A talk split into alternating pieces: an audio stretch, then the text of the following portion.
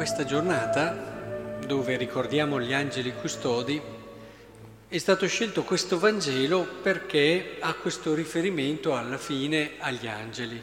Si dice guardate di non disprezzare uno solo di questi piccoli, perché io vi dico che i loro angeli nei cieli vedono sempre la faccia del Padre mio che è nei cieli.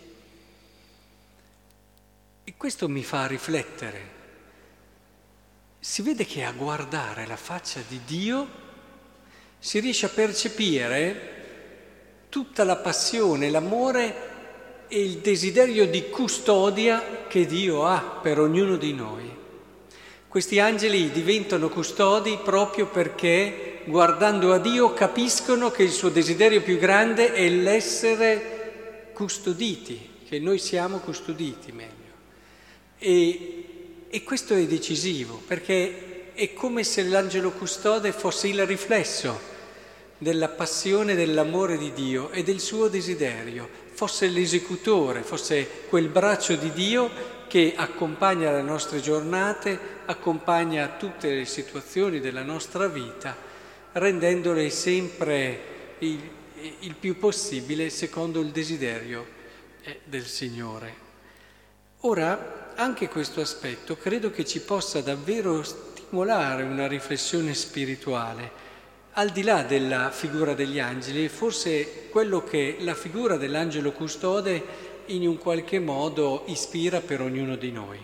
Se è vero che l'angelo custode, guardando a Dio, eh, percepisce la sua vocazione, la sua missione ad essere custode, vedendo quanto lui ci tiene, questo vale anche per ognuno di noi.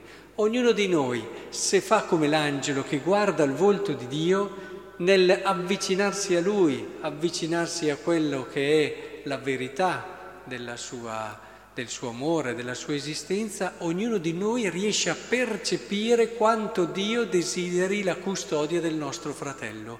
E anche noi diventiamo custodi del nostro fratello. Ma questo come fanno gli angeli? Lo facciamo anche noi guardando a Dio e imparando dalla passione sua.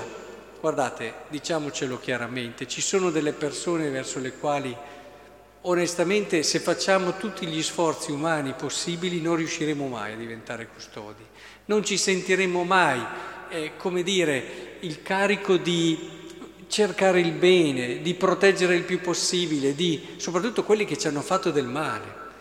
Ma guardando il volto di Dio possiamo fare anche questo.